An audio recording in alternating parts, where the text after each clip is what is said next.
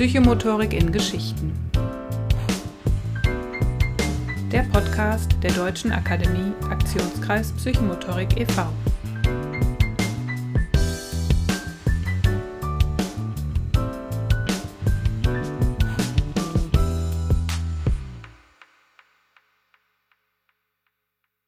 Heute spreche ich mit Thorsten Sümnig. Thorsten lebt in Braunschweig mit seiner Familie, ist Diplom-Sportlehrer und begeisterter Psychomotoriker. Und wir tauchen ein in die, ja, in die Möglichkeiten, wie man die Psychomotorik in die Schule holen kann, in den Sportunterricht, die Psychomotorik im Fußballtraining und darüber hinaus die Psychomotorik im Elternhaus. Also ein breites ja, Spektrum an Möglichkeiten für euch. Ähm, und ja, seid gespannt, hört rein. Viel Spaß. Herzlich willkommen zum Podcast Psychomotorik in Geschichten. Heute zu Gast ist der Thorsten Sümnig aus Braunschweig. Hallo Thorsten. Hallo Katharina. Ja, schön dich kennenzulernen. Ich sehe dich heute zum ersten Mal, virtuell zumindest. Das stimmt, ich dich ja. auch. Ja. ja, genau. Wir freuen uns. Wir sind guter Dinge heute Morgen. Und ja, du bist ähm, mit deiner Familie lebst du in, in Braunschweig und hast mir gerade erzählt im Vorgespräch, du bist Diplom-Sportlehrer und mhm. ähm, hast dich auch selbstständig gemacht in Bereichen Sport, Psychomotorik für Kinder und Jugendliche. Kannst du gleich was zu erzählen?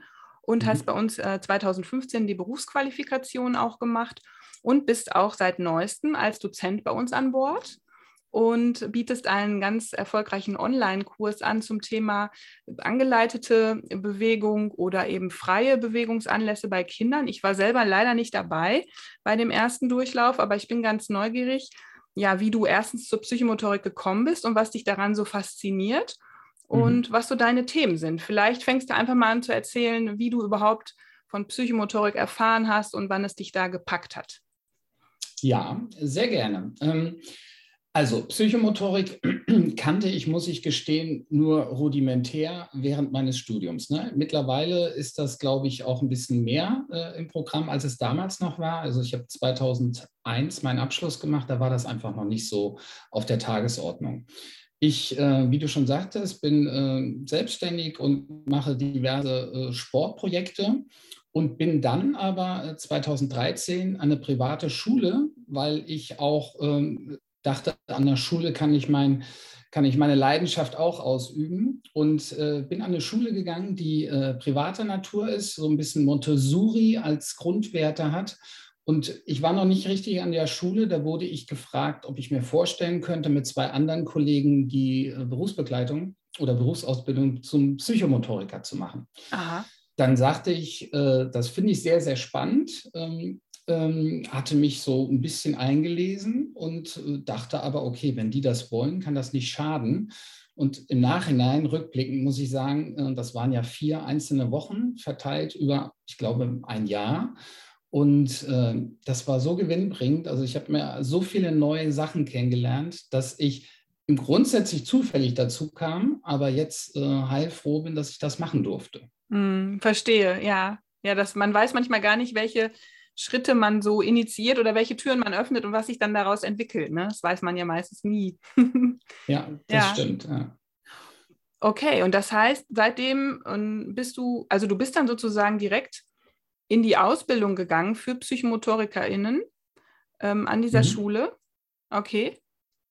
Genau.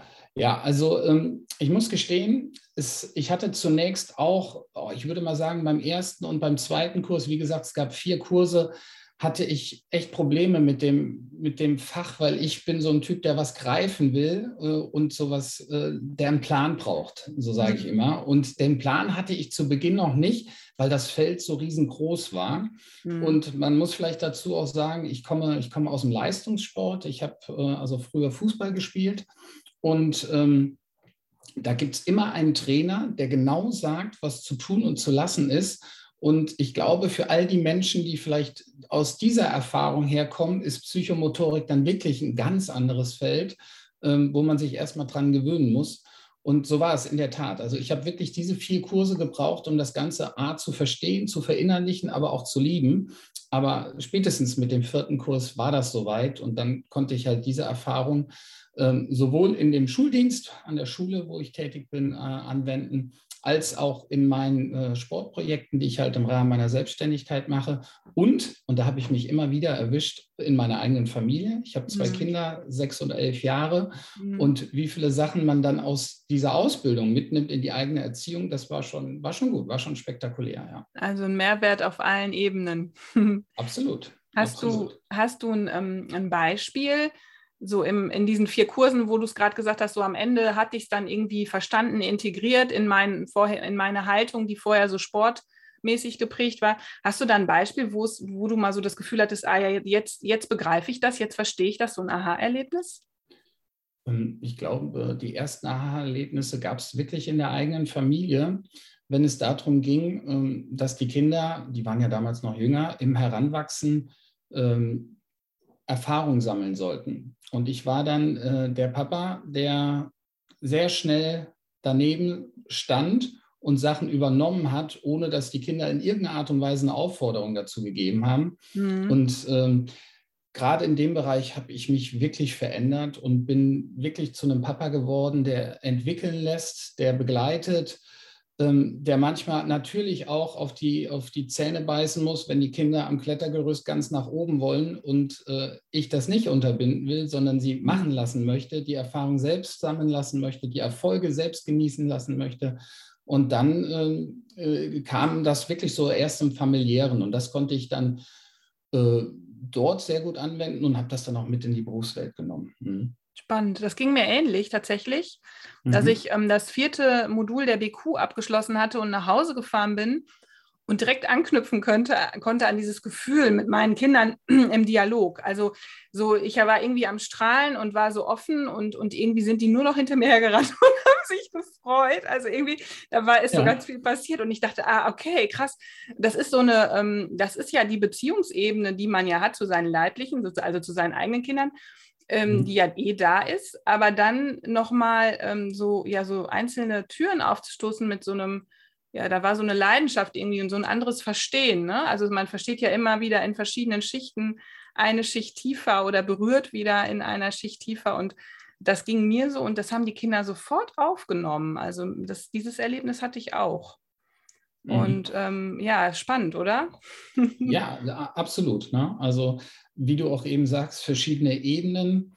Ähm, ich habe halt die Erfahrung auch gemacht, je mehr man sich mit diesem Fachgebiet beschäftigt, äh, umso mehr Aha-Erlebnisse kriegt man, wo man da denkt, ach ja, okay, und dann nochmal eine Spur tiefer eintaucht, ah ja, das passiert auch, das funktioniert auch. Also das eine ist sicherlich die, die Berufsqualifikation, die wir gemacht haben. Die ist aber, glaube ich, wirklich nur die Grundlage. Erst wenn man in den Bereichen dann mal, mal länger arbeitet, dann tun, tun sich nochmal Türen auf, die man vielleicht zu Beginn gar nicht so gesehen hätte. Also die, die ja. Erfahrung habe ich auch gemacht. Ja, mhm. das stimmt. Vollkommen richtig. Ja, und manchmal entgleitet es einem ja auch wieder. Und dann fragt man sich, ja, ja, genau, also wie war das denn noch? Und wenn man dann wieder in die Praxis geht, dann kommt wieder eine neue Erfahrung, ne? Und dann versteht man wieder. Das ist irgendwie so ein Prozess, der, glaube ich, nicht aufhört, ne?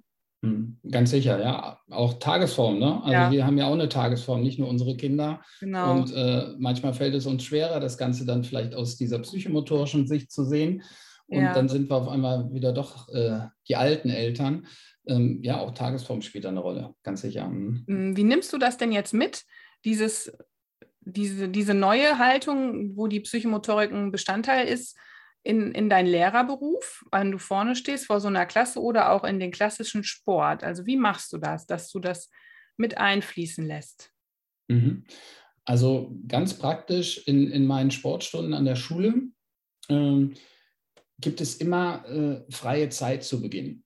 Ne? Mhm. Mal äh, gebe ich Materialien einfach aus dem Geräteraum raus und, und sage den Kindern, hey, macht was, macht, macht was damit.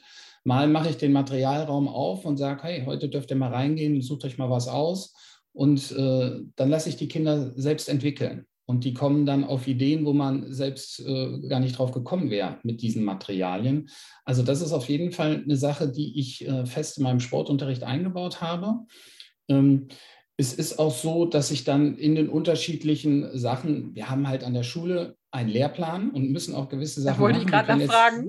wir, ja. können, wir können sie nicht die ganze, das ganze Jahr spielen lassen. Aber selbst in dem Lehrplan ist man dann so individuell. Ich habe beispielsweise jetzt gerade eine sechste Klasse, da geht es um, um äh, ich mache mit denen ganz praktisch Bodentouren und mhm. ich habe beispielsweise äh, nicht angefangen, wie man jetzt äh, eine Rolle vorwärts nach Plan machen sollte, sondern ich habe verschiedene Baustellen aufgebaut, wo sie rollen sollten. Also mhm. sowohl seitlich rollen als vorwärts, als auch rückwärts in einer schiefen Ebene oder äh, mit Matten von einem kleinen Kasten runter. Also ich habe sie auch da experimentieren lassen, natürlich mit dem Ziel herauszufinden, was ist denn für eine Rolle wichtig. Also dass ich mich klein mache, dass ich halt meinen Kopf schütze mit meinen Händen etc. Und äh, auch so in der Praxis versuche ich das, versuche ich das schon einzubauen. Und äh, spannend ist vielleicht auch, ich bin ja, äh, wie gesagt, in meiner Selbstständigkeit zum, zum Teil auch in, in meiner Fußballschule tätig. Und da komme ich ja eigentlich aus dem Leistungssport her, wo man als Trainer immer genau sagte, so geht die Übung äh, und so macht ihr die bitte, dann werdet ihr besser im Bereich Fußball. Und auch da versuche ich halt, ähm, äh, die gewissen Freiräume zu geben. Wenn es jetzt zum Beispiel, fällt mir jetzt ein, irgendein Koordinationstraining ist mit, mit einer Koordinationsleiter oder mit irgendwelchen Reifen, die auf dem Boden liegen, auch da lasse ich dann die Kinder erstmal, hier probiert mal aus, wie könnte man denn hier über die Reifen laufen, ohne dass man sie berührt oder über die mhm. Leiter. Ne? Also da versuche ich das halt auch so mit einzubauen, um, um den Kindern halt Entwicklungsmöglichkeiten zu geben. Ja, das klingt toll. Also vor allen Dingen klingt das für mich auch gerade machbar, ne? so im Rahmen eines Lehrplans wenn die Kinder am Ende eine Rolle können und aber der Weg ein anderer war, ein, ein freierer. Weg, ein bisschen prozessorientierter mit und du kann, kannst jeden auch abholen, also so, wo er ist. Ne? Ähm, mhm. Klingt für mich irgendwie machbar. Hast du da Kollegen, Kolleginnen, die das mitbekommen, die vielleicht auch dabei sind und die erstmal Schwierigkeiten damit haben oder die das auch mm, unterstützen wollen? Also wir sind, äh, ich würde jetzt mal sagen, so ein Stamm von, von acht, neun Sportlehrern. Ja. Und wie das äh, immer so in der Gesellschaft ist, sind alle unterschiedlich. Ähm, wir sind aber an dieser Schule ähm, schon sehr, sehr offen für solche Programme. Mhm. Ne? Und äh, wir tauschen uns auch regelmäßig aus und jeder stellt mal so vor, was, was er in welchem Bereich wie macht. Und ähm, ja, an, an dieser Schule würde ich sagen, ticken schon mehr Lehrer als vielleicht an anderen Schulen so, dass man äh, auch diesen psychomotorischen Faktor mit einfließen lässt. Und natürlich gibt es auch die Klassiker, die dann sagen, so sieht die Rolle aus, mit den Faktoren äh, müsst ihr sie machen. Aber selbst die sind offen äh, für andere Wege, müssen sie ja nicht machen, aber können sie verstehen und akzeptieren. Also die mhm. Sportlehrergemeinschaft ist da schon sehr, sehr offen, ja. Und wo wir jetzt gerade von Rollen sprechen, es gibt ja auch hm. verschiedene Rollen in der Psychomotorik. Und wenn du jetzt dich selbst, wie erlebst du dich selbst dann in der Begleitung? Ähm, was ist dir da wichtig und hm, vielleicht welches Prinzip der Psychomotorik hm, ist dir da auch sehr nah? Ne? Gibst du dann auch viele ähm, viel Struktur vor, dass dann ja aber trotz allem in den ganzen Bereichen, wo Kinder jetzt Rollen üben sollen, auch nichts passiert. Ne? Du hast ja dann auch nicht Kinder stehen ja jetzt nicht in der Schlange, es rollt immer nur einer und du weißt genau, der kann sich so nicht verletzen, sondern mhm. überall rollen Kinder rum. und es ist ja auch wahrscheinlich keine Gruppe von sechs, sieben oder fünf Kindern wie in der psychomotorischen Förderung, sondern mhm. es sind wahrscheinlich 25 oder so. Wie, wie führst du da Aufsicht und wo, wo fühl, wie fühlst du dich sicher auch in dem Kontext? Mhm. Es ist wahrscheinlich ähnlich wie auch in der eigenen Familie, weil ich eben angesprochen habe, man, man muss da vielleicht auch ab und zu mal auf die Zähne beißen mhm. und äh, nicht dazwischen springen, weil diese Entwicklung oder diese individuellen Erfolge ja dann dementsprechend höher sind. Also in der Sporthalle mache ich das wirklich so, dass es, wie ich schon erwähnte, verschiedene Bewegungsbereiche gibt, wo man unterschiedlich jetzt in dem Bereich rollen kann. Und ich bin jetzt aus psychomotorischer Sicht, wäre ich dann wirklich der ja, der Begleiter. Also mhm. so, so sehe ich mich, äh, dass ich dann ähm, natürlich zentral äh, in der Halle irgendwo meinen Platz finde und äh, alles sehe und natürlich auch überall unterstützen kann. Ähm, ich bin auch der Meinung, ähm, dass Verletzungen passieren können. Also ich bin jetzt da niemand, der nichts erlaubt, wo man sich verletzen könnte, sondern ganz im Gegenteil. Auch das ist eine Erfahrung, sich zu verletzen. Mhm. Sollte natürlich nicht an der Tagesordnung liegen, aber ich versuche sie zu begleiten. Und es gibt auch immer Schüler, die ähm, heutzutage beim Rollen Ängste haben, was vielleicht früher bei uns noch nicht so war, weil wir anders aufgewachsen sind. Mhm. Aber die gibt es und ich bin dann auch äh, immer eine Hilfestellung, die aber angesprochen werden muss. Ne? Also ich renne nirgends hin und biete mich an, sondern ich möchte, dass die Kinder sagen, hey, Herr Sümnig, äh, können Sie mir mal helfen? Ich habe da irgendwie Probleme. Und mhm. das äh, alles in allem, ja, ist, ist das so meine Stellung, ne? dass ich da bin, präsent bin, helfe, unterstütze, mhm. aber möglichst wenig.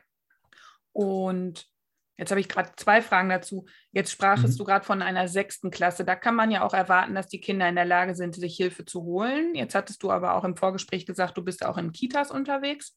Ja. Machst du das bei kleineren Kindern? Ähm, erstmal ist gut, dass die Kleineren sich noch seltener verletzen. Ja, das ist schon mal gut. Und ansonsten bin ich da natürlich ein bisschen aufmerksamer. Ne? Die mhm. werden sich äh, dann zwischen drei und sechs Jahren äh, vielleicht verbal die Hilfe noch nicht äh, so holen. Aber ich versuche da ja einfach aufmerksam zu sein und ähm, vielleicht auch äh, motivierend äh, so vorzugehen, dass sich die Kinder äh, halt gegenseitig unterstützen können. Ne? Das ist immer das Beste, solange ich mich, also meiner Meinung nach ist das Beste, solange ich mich gut raushalten kann und die Kinder das alleine hinbekommen und mhm. Im besten Fall halt auch vielleicht zu zweit, weil sie sich unterstützen, dann ist das, dann ist das äh, toll. Und ja. da muss man natürlich aufmerksamer sein, das ist klar, weil sie sich noch nicht so die Hilfe nehmen. Da hast du recht, ja, vollkommen. Mhm. Und wenn jetzt so ein, so ein Sechstklässler, Klässlerin auf dich zukommt, ich brauche da Hilfe, Herr Sümnig, können Sie mir helfen? Wie gehst du dann vor? Machst du die Rolle vor oder? Mhm. oder Gott sei Dank bin ich wirklich in meiner Kindheit auch äh, von meinen Eltern äh, für Turnunterricht motiviert worden mhm. und äh, hab, war ganz, ganz lange im Turnen in meinem Heimatort ähm, was ich übrigens auch eigentlich allen Eltern, die mit mir sprechen, empfehlen, empfehle, weil diese, diese, dieses Körperbewusstsein, was man durch Touren halt erfährt, für fast alle Sportarten ähm, ja, von Vorteil ist. Also ich sage heute noch, dass ich glaube, dass mein, mein, meine Turnerfahrung äh, zur Kindeszeit auch mich im Fußball äh, weitergebracht hat und unterstützt hat. Ne? Ja. Und ähm, ja, also ähm, bei, den, bei den Kindern versuche ich erst einmal ohne händisch einzugreifen, auch Tipps zu geben. Ne? Mhm. Also möglichst, äh, ich sag mal, kleine Stufen vorzugeben, kleine Tipps zu geben, sodass sie dann wirklich dann den Erfolg selbst genießen können. Ja. Wenn das nicht ausreicht, bin ich final, aber das soll auch wirklich nur ganz zum Schluss kommen, wirklich dann auch in der Hilfestellung da und gebe dann aber auch nur einen Impuls, ich sag mal, im richtigen Moment ähm, bei einer, wenn wir jetzt von Rollen sprechen, im richtigen Moment einen kleinen, äh, eine kleine Handbewegung mache, die das Rollen dann ähm, ja, unterstützt und wo das Kind merkt, ah, wenn ich in dem Moment beispielsweise die Beine an den Po kleppe, dann habe ich den Schwung, um ganz rumzurollen. Ne? Mhm. Und dann gebe ich einmal die, die Initialzündung und grundsätzlich versuche ich das recht wenig, aber wenn es nicht anders geht, final halt auch mal mit händischer Hilfestellung. Ne? Ja, Okay, ja, schön beschrieben hast du es gerade, so dass die die Erfahrung selbst, äh, den Erfolg selbst genießen können. Ne? Das ist ein schöner, schöner Satz gewesen. Und, mhm. und jetzt mal den, den, Bogen zu deinem Online-Seminar, was du ja schon ähm, einmal angeboten hast und das zweite Mal kommt jetzt bald, ne? Wenn ich richtig liege. Du liegst richtig. Genau. Also Dienstag in der Woche. Ja, also guck mal, ganz nah dran. Ja. Ja, Datum ja. habe ich gerade nicht, aber nicht der kommende Dienstag, der in einer Woche. Ja, Ich, ich werde das nochmal recherchieren. Ähm, ja, erzähl nochmal, worum es denn da geht. Was nimmst du da mit aus deiner Berufserfahrung in dieses Seminar? Wovon können Menschen profitieren, die da teilnehmen? Also grundsätzlich geht es wirklich darum, äh, Menschen zu motivieren, sich selbst und Kinder in Bewegung zu bringen, weil ich der Meinung bin, dass auch zu der aktuellen Zeit, äh, wo die Kinder halt durch, durch unsere Pandemie vielleicht weniger in Bewegung waren, diese Bewegung elementar ist auch für die, die Entwicklung der Kinder. Also es ist meine Auffassung, dass, äh, dass Bewegung enorm wichtig ist, dass Kinder sich gut entwickeln. Und äh, ich möchte mit diesem Seminar sowohl, sowohl Eltern als vielleicht auch Erzieher von Einrichtungen als aber auch äh, Kinder natürlich über die Eltern motivieren, in Bewegung zu kommen. Deshalb äh, im Rahmen des Seminars werden auch zwei Bewegungseinheiten äh, von mir demonstriert, so wie ich das zum Beispiel in Kindertagesstätten oder in, in Kindergruppen, Jugendgruppen ähm, dann mache, wo man sieht, wie man mit einfachsten Materialien ganz, ganz viele verschiedene Übungen machen kann und einen Riesenspaß dabei hat.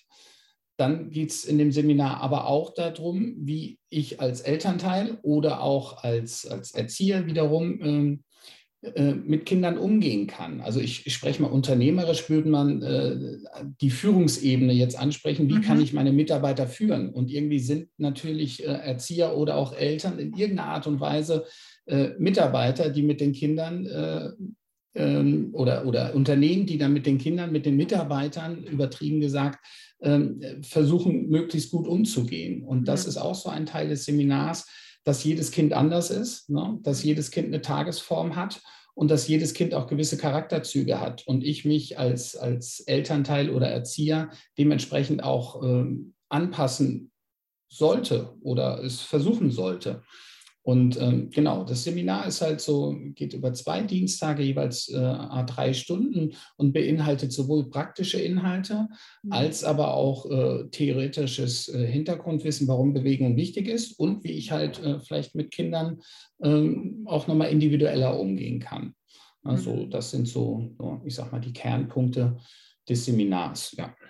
Ja, es ist schön. Du sprichst vor allen Dingen auch hier primär auch Eltern an und äh, nicht nur die Fachkräfte oder im, im, besten Fall ist man Fachkraft und Elternteil.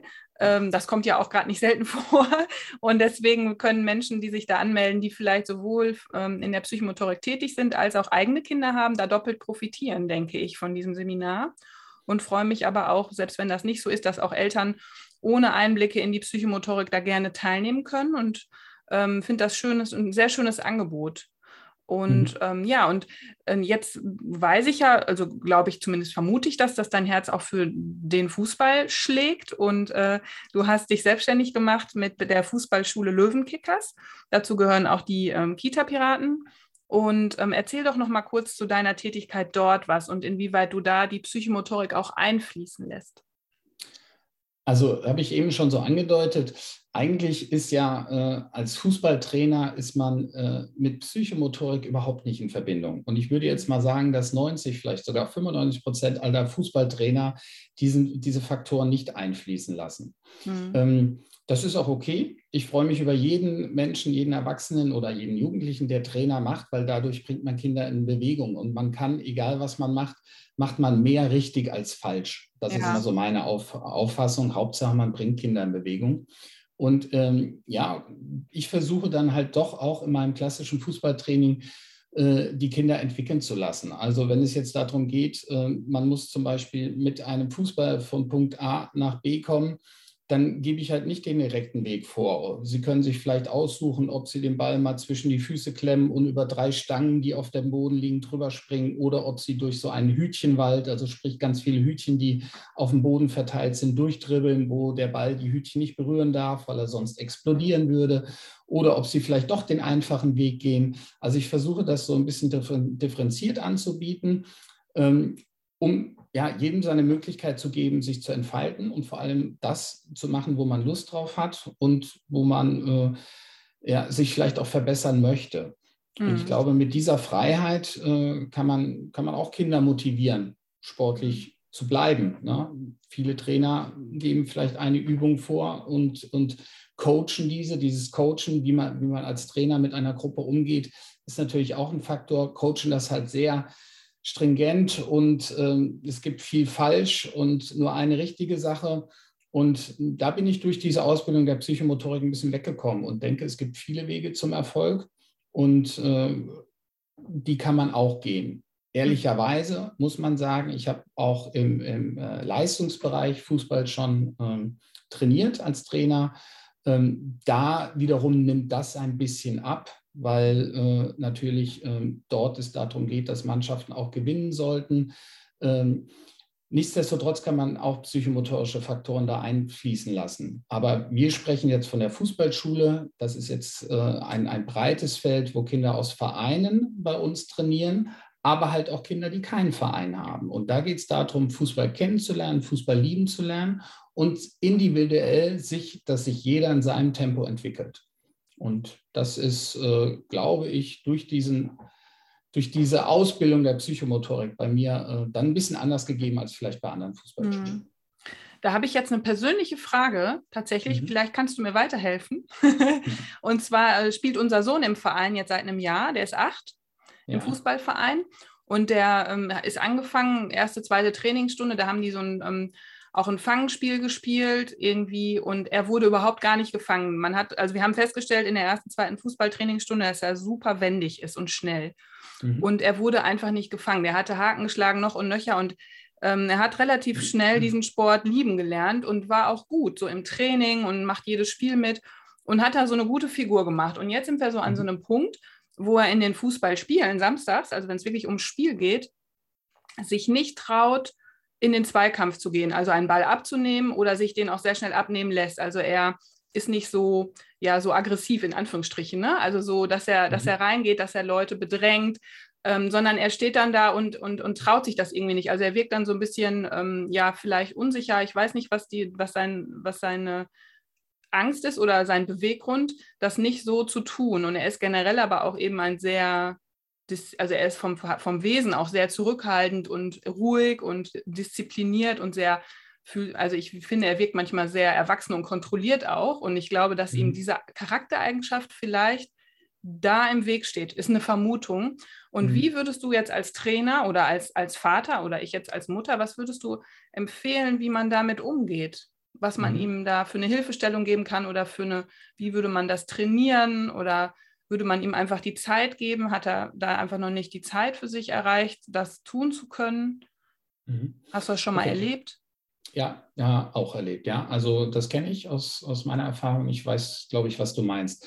Also beim Jugendfußball muss man natürlich sagen, dass die Kinder gerade in dem Alter sich alle unterschiedlich körperlich entwickeln. Also mhm. es kann sein, dass der natürlich in seiner Mannschaft oder in seinen oder in den Mannschaften, gegen die er spielt, halt vielleicht auch äh, größere Kinder da sind. Ich kenne jetzt seinen Sohn nicht, ne? aber ja. es, es, könnte halt sein, das ist in diesem Alter sehr, sehr unterschiedlich. Das ist das eine, dass die Größe unterschiedlich ist und ich sag mal, die, äh, das Auftreten. Du meinst, dass dann die Größe der anderen möglicherweise einschüchtert, ne? Wahrscheinlich. Zum ne? Beispiel, zum ja. Beispiel. Mhm. Das ist das eine. Und das andere ist auch, dass, äh, ich sag mal, die Entwicklung im Fußballerischen mhm. aufgrund dieser körperlichen Entwicklung auch sehr äh, wellenhaft sich vollzieht. Also ich sage mal ein Beispiel, wenn jemand äh, schnell wächst, dann wachsen die Knochen schnell, die Muskulatur muss natürlich mit, sonst wird es nicht passen, ja. aber die Koordination, diese Muskulatur jetzt auf die neue Körpergröße äh, anzupassen, das mhm. dauert viel länger als der Wachstum an sich. Und deshalb sind diese, diese,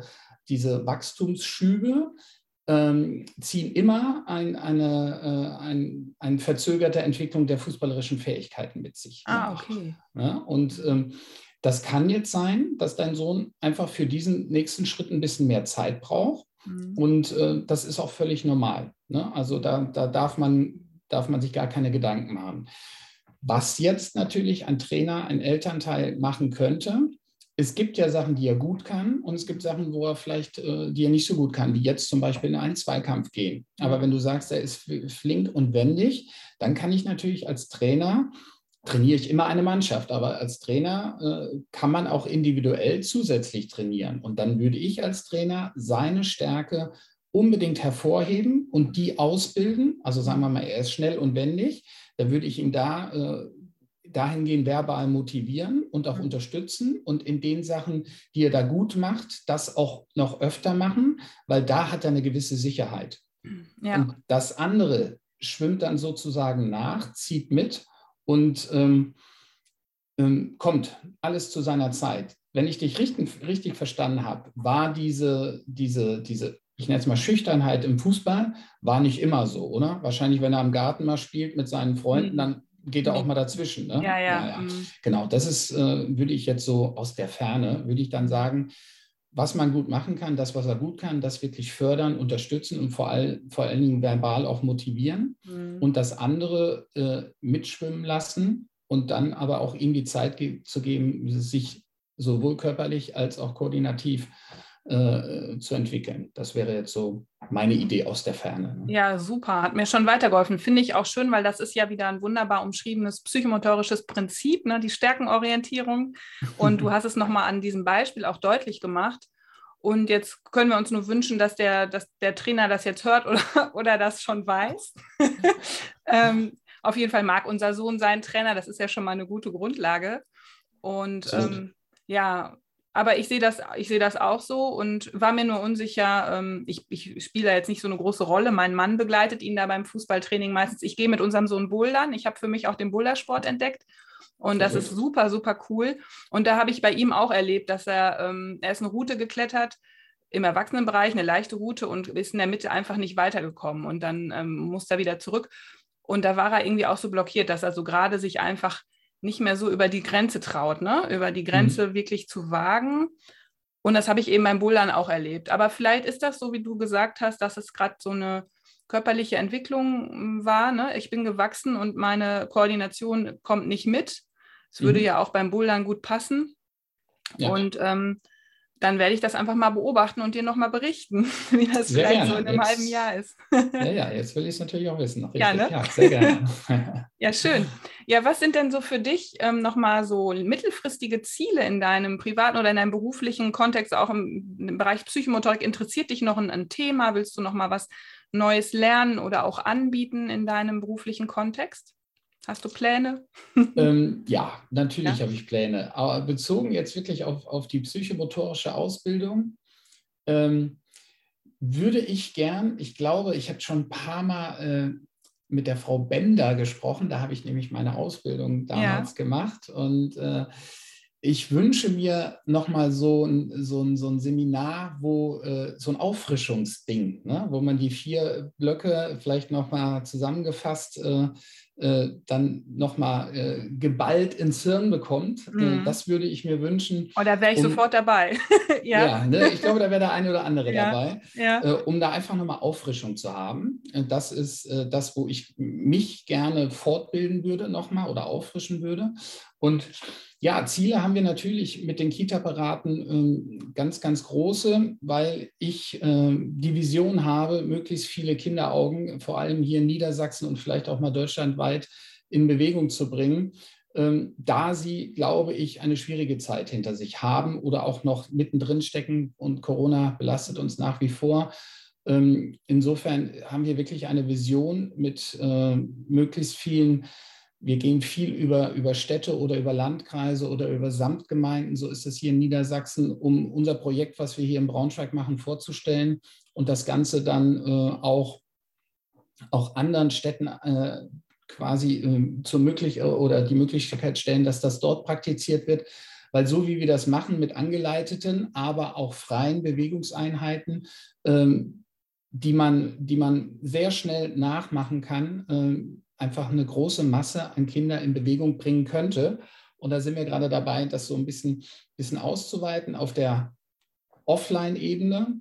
Aber ich habe auch für 2022 so eine Vision, ähm, ich sage mal, diese Nachhaltigkeit oder die Multiplikatoren noch mal ein bisschen auf, äh, auf Bewegung zu impfen, passt gerade zum jetzigen ja. Zeitpunkt. Ja. Ähm, nein, also mir schwebt so vor, in irgendeiner Art und Weise äh, eine Ausbildung nochmal zu entwickeln, wo sich Eltern, aber auch Erzieher, vielleicht auch Lehrer äh, nochmal mit Bewegung befassen, ähm, weil das ja nach einer klassischen Ausbildung äh, oft auf der Strecke bleibt, wo man dann sagt, okay, ich habe jetzt keine Zeit, zum Beispiel einen Übungsleiterschein nochmal zu machen oder vielleicht wirklich einen Trainerschein, da die Zeit ist nicht da und ich entwickle gerade so ein Programm, ähm, wo, man, wo man wirklich äh, dann halt zum Teil auch online, äh, sich nochmal auffrischen kann und sagen mhm. kann, hey, eigentlich will ich ja Bewegung machen, sei es in der Familie mit meinen Kindern oder sei es in allen Einrichtungen, wo Bewegung äh, ge gemacht werden könnte. Aber mir fehlt auf der einen Seite das Know-how, welche Übung kann ich denn konkret machen äh, und auf der anderen Seite auch die Motivation. Ne? Mhm. Also ich habe ich hab so eine ganz viele Studien auch gelesen, jetzt beispielsweise in Kindergärten wird Bewegung immer ganz, ganz äh, oben angesiedelt äh, von der Wichtigkeit. Aber in der Praxis wird es oft nicht durchgeführt mhm. oder wenig, sagen wir mal, wenig durchgeführt. Und da habe ich angefangen, mit Einrichtungen in Kontakt zu gehen und gefragt, warum ist das denn so? Und dann kamen halt überwiegend diese Gründe. Mir fehlen, mir fehlen wirklich klassische Übungen, die, mhm. ich, die mhm. ich machen kann. Und mir fehlt die Motivation, ne, zu sagen, ich ziehe jetzt alle Kinder um, ich ziehe mich um, äh, ich bereite den Raum, die Materialien so mhm. vor. Und äh, meine Vision ist halt für dieses Jahr, was, was äh, auf die Beine zu stellen, was beides beinhaltet, sowohl das Know-how, was ich machen kann, als aber auch ich sage mal, die Motivation, die damit auch zusammenhängen kann, dass es eigentlich einfach ist, eine Bewegungseinheit durchzuführen und dass das kein großer Stein ist, den man ins Rollen bringen muss. Und ich glaube, damit versuche ich dann auch, auch die Mitarbeiter oder auch Eltern zu motivieren. Und äh, ja, du hast mich gefragt, was ich für Ziele habe. Das ist, glaube ich, ein, ein großes Ziel für 22, äh, die Multiplikatoren einfach auch nochmal mit Bewegung äh, anzufreunden. Ja, das, das klingt spannend und passt auch zu dem, was du eben gesagt hast, so in kleinen Schritten zu denken und zu handeln, ne? Step by Step zu sagen, wir machen ein niederschwelliges Angebot, was vielleicht auch online vermittelt werden kann und wie man leicht Bewegung anbietet, ohne groß Tamtam. -Tam. Also sowohl im Inhalt niederschwellig als auch im Zugang äh, und dass auch Eltern mhm. und Fachkräfte, die vielleicht schon die Fahnen in den Wind geworfen haben oder wie sagt man das, also die schon vielleicht schon aufgegeben haben, nochmal zu reaktivieren. Und äh, das finde ich auf jeden Fall ein sehr äh, sinnhaftes äh, Vorhaben auch. Also so, ne, glaube ich, kann ich mir mhm. vorstellen und auch sehr sinnvoll, ne, so an Multiplikatorinnen und äh, Multiplikatoren zu denken, gerade jetzt, wo vielen Kindern ja auch Bewegung fehlt. Ne? Und ich als Mutter kann auch sagen, dass es selbst wunderbar ist, wieder in die Bewegung zu finden, wie du das eben auch schon gesagt hast, ne, dass das Touren dir damals in deiner Geschichte oder in deiner Biografie für heute noch viele Vorteile gibt, auch den eigenen Körper mhm. äh, zu spüren, damit umzugehen, äh, Stärken zu entwickeln über den Körper, ne, sich gut zu fühlen im Körper. Und ähm, dieses Leibliche spielt da ja rein. Mhm. Und ja, also finde ich toll, dass du dir diese Ziele steckst. Ich wünsche dir dafür alles Gute auf jeden Fall. Dass das in 2022, mhm. das haben wir ja jetzt schon, auch noch funktioniert. Genau. Das, also die Entwicklung dieses Programms sollte, ja. so mein Wunsch, dieses Jahr ab, abgeschlossen werden ja. und dann äh, halt zeitnah auch angeboten werden. Ja, toll. das ist das Ziel. Mhm. Ja, vielleicht komme ich nochmal nach Braunschweig. Wie gesagt, eine Freundin, habe ich dir im Vorgespräch gesagt, wohnt in Goslar dann äh, gucke ich mal, halte ich mal Ausschau nach den Löwenkickers und den Gita-Piraten. Sehr gerne. Ähm, ja, gibt es noch was, was du abschließend noch äh, den Hörern und Hörerinnen mit auf den Weg geben möchtest, was noch ungesagt ist vielleicht? Mm, ja, ich glaube, das fällt mir jetzt spontan ein, auch während deiner letzten Sätze. Ich spreche davon, äh, Kinder in Bewegung zu bringen, dass das meine große Vision ist. Und das ist sie in der Tat. Ähm, und ich weiß halt auch, wie Kinder, wie Kinder lernen und wie Kinder sich entwickeln. Und es ist einfach so, dass sie sich unheimlich viel von den eigenen Eltern angucken. Mhm. Und die eigenen Eltern können nicht erwarten, dass die Kinder Sportskanonen werden, wenn sie selbst mit der Chipshüte auf, auf der Couch sitzen und äh, Netflix anschauen.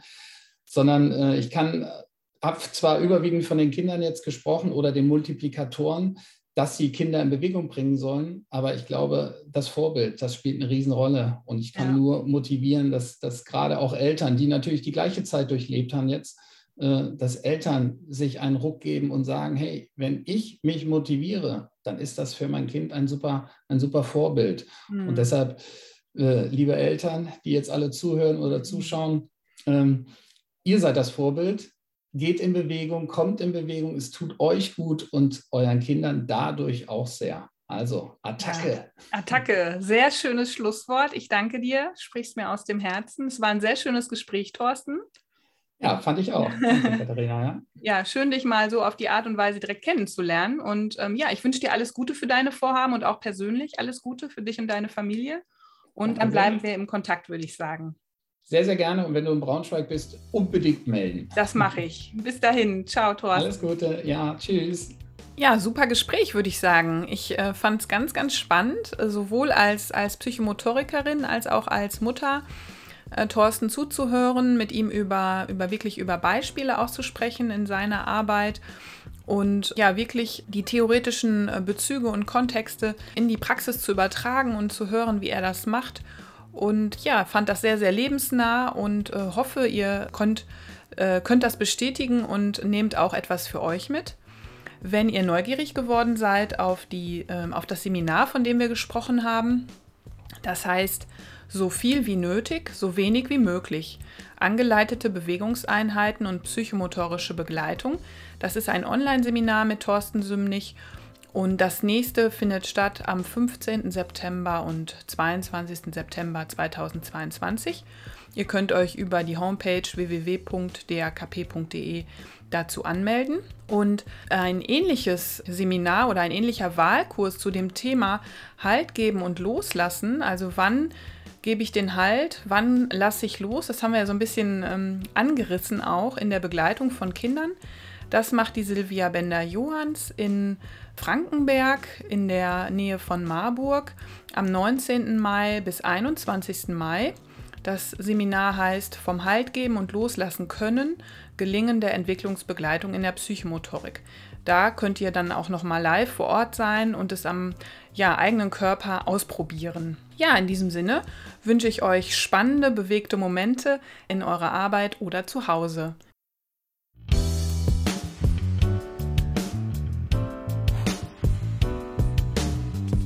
Bis zum nächsten Mal, wenn es wieder heißt Psychomotorik in Geschichten, dem Podcast der DAKP.